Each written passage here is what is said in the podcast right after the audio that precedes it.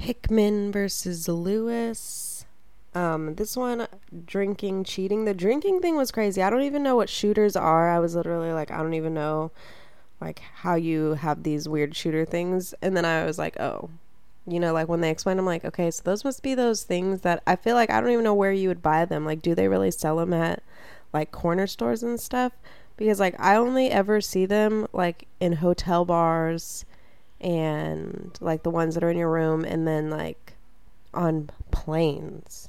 So I just think it's crazy that you can actually buy those. I was like, whoa.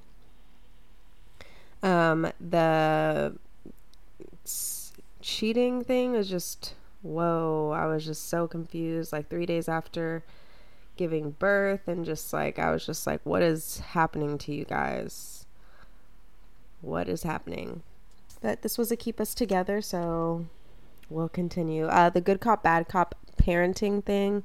Um, I just think parenting is just a really hard thing that you have to talk about, like, somewhat prior to having kids. Like, you have to talk about, like, what are the goals, what is, like, how are we going to deal with these certain issues, and just back each other up on it and know that, like, you're going to be right, you're going to be wrong sometimes, and then it's just going to constantly change. Because, like, if you think about it, if you had a sibling and you are the first versus the second, it's not the same that you aren't parented the same because like they know more, you know, and they are picking their battles a little bit differently.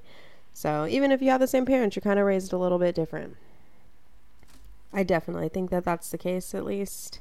Um, patience is a virtue. I think that one of like his biggest issues was like she's just not patient with me.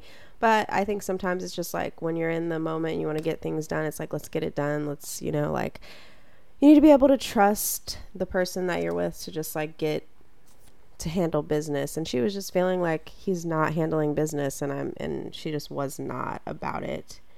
I did not like how it was like the baby could not be yours. I don't know why people say that stuff afterwards. It's just like I just feel like you should have been honest from the beginning and stuff like that. You shouldn't say things like that to hurt the person you're with. I thought that was just like so extreme and so uncalled for and i think it just adds to the whole entire mistrust thing. Like it just makes people in that situation was just like you're just going to add to the mistrust and the issues you guys already have because you're upset with him so you're going to say something more hurtful. I think when it comes to like having arguments or disagreements you have to sometimes like table things and then come back and talk about them after the fact Oh, I do like how Judge Lynn always brings up the what kind of drunk are you? And it's like I feel like that changes like person to person. Like or should I say alcohol to alcohol, you know, like sometimes you drink certain things and it makes you one way and other people makes them another way. But I do think though that a majority of people when they get intoxicated just amplifies how they already feel and then I don't know, like I'm somebody who my emotions can really be swayed by people with bad energy or people just saying something that I dislike. My like brain is just like, why are you saying this? What's going on? And uh, I can just get very upset. Like I'm like a zero to a hundred when I drink sometimes. On to these questions though. Would you stay in a relationship with an alcoholic?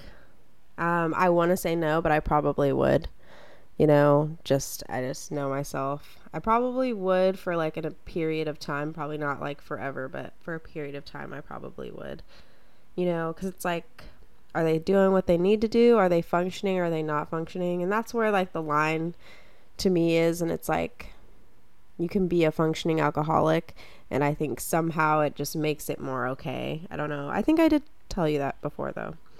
How often would you how often would you? Oh my gosh, I can't even read what I wrote. Oh, how often would you tolerate your partner getting drunk? And it says A, one to two times a year, B, uh, once a month, C, every weekend, and D, never. Um, I feel like, um, I would say I want to say if I had to choose out of these, one to twice a year, I would totally be okay with. Once a month, totally okay with. C every weekend is a bit much. I don't think I could deal with that. And D never. I mean, that's really up to them. I don't feel like. I feel like every weekend I would probably like talk to the person, but mm, you know, like once like however much you decide to get drunk is all on you, but I would probably only tolerate like A and B.